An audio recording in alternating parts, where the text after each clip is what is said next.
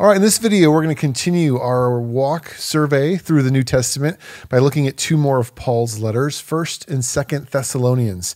Uh, now, First Thessalonians is actually considered to be probably the oldest document in the New Testament. We think it was probably written uh, in the early 50s, so very, very early on in Paul's ministry. Uh, we know quite a bit about the church situation in Thessalonica because it's actually described in the book of Acts. So if you go to Acts for chapter 17, you can read kind of what's going on. And there we see that Paul went to the city of Thessalonica and he preached the gospel to these people, and many were persuaded. So he was very effective.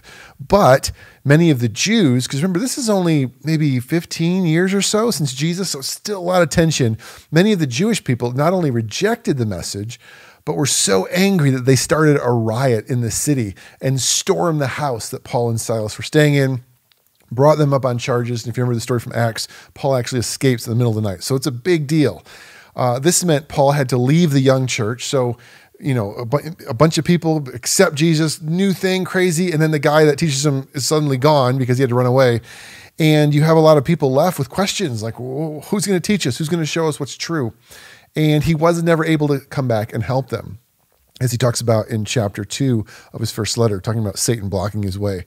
So, what he does is he sent someone named Timothy, this young protege that he'd been training, to go back um, and, uh, you know, just check up on them, see how they're doing, like we've seen in other letters, and to help them grow, to almost kind of pastor and teach them a little bit. So Timothy goes and then returns back to Paul and tells him what's going on, tells him what's going well, tells him what's struggling with, uh, and to Paul's great relief as he gets this first letter. It sounds like the church is doing well, even though he had to kind of run away in the middle of the night. It sounds like the people that were converted uh, are actually staying strong and following him. So uh, it does report that there's still a lot of persecution, though, especially probably from the Jewish people who are really trying to stamp out this thing they think is a heresy, this new Christian uh, sect of Judaism. Um, and though, although they're doing well, he recognizes that they're really suffering for it. Uh, there's also a few small issues that he wants to address, mainly dealing with like sexual immorality and some questions about what's next and death and the resurrection and Christ's return. So, First and Second Thessalonians are often looked at as letters that deal with some of these topics. So, uh, we're just going to take a little walkthrough of the books. Starting in chapter one of First Thessalonians, Paul begins with a greeting and a thanksgiving. He's uh, you can just imagine being Paul. You, you, you, you preach these people, you see them all get excited, except, and then you got to run away in the middle of the night for save your own life and he's probably worried. He's probably concerned about them. Man, how they doing? Did they did they all just walk away from it after I left? You know, I've heard that the Jewish people that were trying to kill me have probably really come against him. What's it like to be them? And he gets a message that they're actually doing really well. And so the entire first chapter is his just thankfulness, his like gratitude that uh, they're standing strong. And then you get to chapter two, and if you're following on your Bible, what you realize is Paul now has to defend himself. Now, we saw some of Paul defending himself in the book of Corinthians. And it's a slightly different situation, although it's kind of a common theme that Paul has to defend himself. In Corinthians, he was really calling the Corinthians to the carpet for some of their behavior, and they didn't want to listen. So they're like, You're not even a real apostle. We don't care what you say.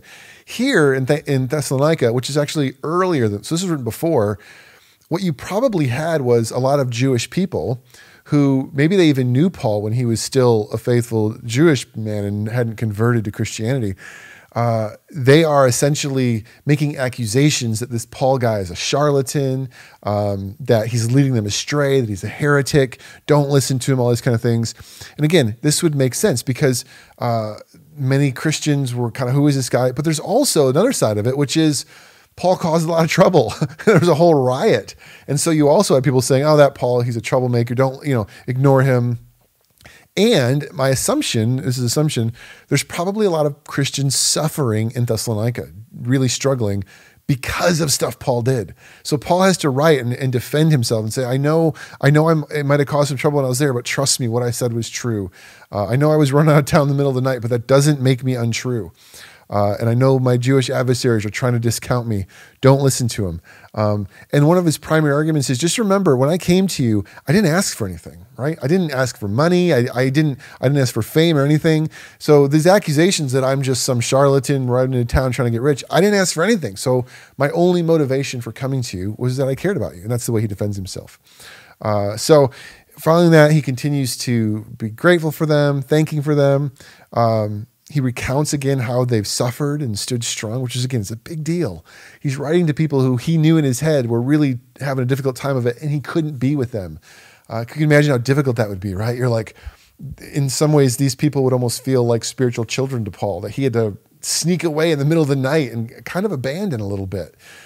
And now he's like, man, I'm just so grateful that you guys are standing strong.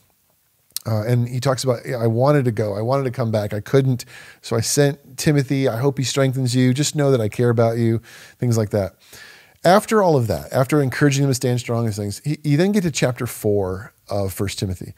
And at this point, Paul wants to say, okay, all that being said, there are a couple things I want to talk to you about. Okay, guys, um, just kind of as a father to my spiritual children might say, there's two things I want to address. And so he does that in chapter four. And both of them, I think, are still relevant for the church today, and they're important things we can talk about. The first issue he deals with, the first challenge, is sexual purity. Uh, apparently, they had an inability to control their sexual behavior, and this is a big deal for Paul. Uh, and as you read his remarks on sexual immorality, as he talks about it in First Thessalonians, it's important to consider one, one basic idea and put yourself oh, when you're reading the Bible, try to put yourself in their world. When you and I, even maybe some of you watching this are recent converts, newer Christians. My guess is if you're getting your master's degree at, at a seminary, you've probably been doing this for a while. Comments about sexual morality aren't blowing anyone's mind sense of what I'm not supposed to do that. We know, right? Even in a, even people that aren't Christians kind of have a sense of morality that's ingrained in our culture. People, Gentile converts in this city of Thessalonica, had no concept, had no background, had no their whole lives. However, no one had ever told them you can't behave this way sexually. You have to behave this way sexually. When the Jewish people uh, took on Christ as king and adapted their lives to Christ's teaching, the change in what we would call sexual ethic wasn't huge. It wasn't like, you want me to do what? Right? Jewish people already believed because of the Torah and Leviticus that there were very clear expectations for how to behave sexually. Gentile pagans, man, not at all. Do whatever you want, right? Same sex, different sex, prostitution, multiple partners, didn't matter. It was it was a free for all. So to convert to Christianity and accept Christ as Lord, it wasn't just like we don't want to do this. It was more like, wait, what is what are the expectations? Because again, Paul didn't have much time with these people. He kind of preached and ran. Uh, so Paul writes to change their thinking and instill a new way of thinking. First Thessalonians is one of the first letters that we see that Paul has to say, "Hey, here's the expectation. If you're going to be part of this Christian community, just like the Jews, we're, we're coming out of Judaism. There's a certain way that you have to behave sexually." uh, a new way of thinking. And he's clear that God expects you to be holy in your sex life, in the way that you behave in that way. Despite what your culture is telling you, despite how you grew up and what paganism says, that's not what it means to be a Christian. And so Paul is, it's not so much like a, a fighting words as we saw in Corinthians, where he's like, come on, guys, stop it. It's more like instruction, like, hey, I know this is new to you, but this is what it means to be a follower of Jesus and start to live his new humanity. So that's the first issue. The second issue is also interesting. You kind of unpack it.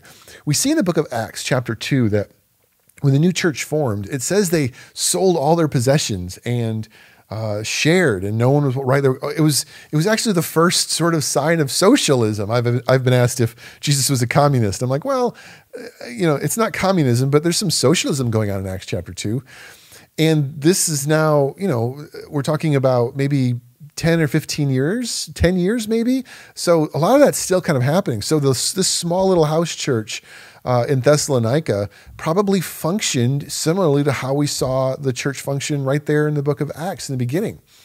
And uh, that meant they probably did practice sharing and bringing their stuff together in uh, sort of a communal sense, a little bit of what we might call socialism. Now, I'm not going to veer this video off into the politics and stuff. Um, these are a group of people who are choosing to do this or choosing whatever. But the, an issue comes up, and the issue is if we live this way and we share what we have, what if somebody doesn't want to really contribute or work and just wants to kind of freeload and loaf? And Paul wants to speak into that because apparently it was happening. He said, Hey, I hear, along with some sexual stuff, I hear some of you guys are just trying to like freeload off each other and you're sharing stuff, but some of you aren't actually contributing, you're not working. And Paul wants to say that is not the way forward. And we'll come back to this again in his second letter, but Paul wants to say, uh, no, like if you're a part of this community, you have to contribute, you need to work, you, you didn't just take, take, take. You got to, it's also about giving. So don't allow people who aren't willing to work uh, to just take stuff. So he kind of, it's almost like this balance, this tension. And what ultimately it kind of leads to, and where Paul is basing this argument on, picks up in the middle of chapter four. And it is kind of a big theme of both of these letters, which is the return of Christ.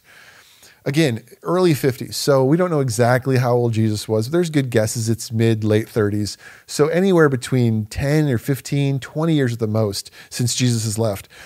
Many people were still expecting him to show up, right? Because when Jesus left, he didn't say, I'm going to leave for a few thousand years. He's like, no, I'm going to go, I'll be back. And so even after he left, it says in Acts that they were like looking up at the clouds, like, is he, when is he coming back? And an angel had to say, go about your business. And so the early church really wrestled with this question. When would he return?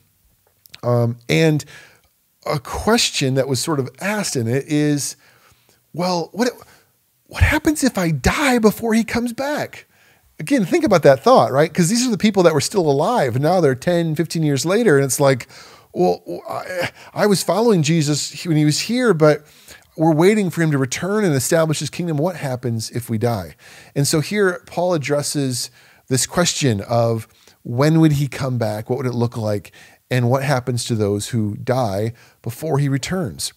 And Paul wants to give us some clarity. He gives us some theological insight, which is helpful for us. He tells us a couple things. He says the first is when Christ returns, the parousia, the, the, the coming of the Lord, he says that the dead will actually rise first and be given these new physical bodies and meet him in the air and essentially welcome him back to earth and set up his kingdom.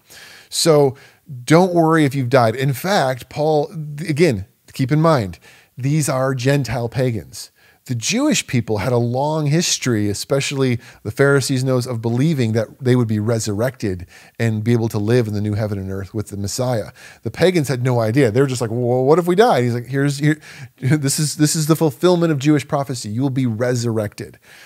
Um, that's the first thing. And now many people want to kind of go around in that. So um, are there two parousias? Is there a rapture? Is Jesus going to come and, and take the Christians away and then come back seven years later? Uh, a lot of debates about this. This is a survey class. You can get into that in your theology class. But this is the book of Thessalonians is often where that argument comes into play. Uh, the important thing Paul wants to say, though, is don't worry. Even if you died, you'll be resurrected, and the dead and the living will be united again in new heaven and new earth. Um, and then the second thing he wants to basically say is look, no one knows when he's coming. Uh, I imagine if you're Paul, who knows? Like, you know, we talk about Paul being inspired when he wrote the letters. Yeah, but he wasn't God. Paul might have been like, when are you coming back? like, I've been waiting, Jesus, you coming soon? And now he's writing these letters and then he ends up in prison. And by the end, we'll see as you get into the next half of this, this, this lesson, when we get into his pastoral epistles at the end of his life, he's kind of resigned, like, I'm probably going to die in prison. I'm probably not going to see the return of Christ. And you almost see kind of a shift in his priorities. Early on, his younger letters, he's very much like, "Don't worry about getting married. Don't worry about this. Just, just preach the gospel and and let's get excited about the return of Christ." And then it, maybe it sort of sinks into Paul after a while that I might not even. We we need to realize what it means to actually live lives here on earth. It could be a while. So Paul, you almost kind of see a shift. But here in First Thessalonians, he's like no one knows when he's coming back. We don't he didn't tell us. We don't know. So live each day in the day. Um, trust that it could be any time. He could come back in a moment right? But he could also come back in a thousand years. So you need to live today and tomorrow the next day um, focusing on obeying christ on being the people he's created you to be on experiencing the life he's calling you to seeking holiness in your life and your sexual life and working hard and getting a job it's very possible that some of these people were being lazy and not working because they're like, hey, he's coming back tomorrow anyway. Why do I need to get a job? Uh, a little bit of just a side note. When I was younger, I remember it, it was probably maybe the late 80s. There was some guy who had just gotten on, you know, some big media kick about predicting that Christ was coming back. He gave us a date and a, you know, I think it was like 1989 or something. And it was just a firestorm of people in these certain theological communities like, he's coming back, he's coming up. And I remember hearing stories later when it didn't happen, obviously, that there were people who had like sold their houses and, you know, ran up credit card debt and just assumed that was it. So, and, and now they're stuck with the repercussions.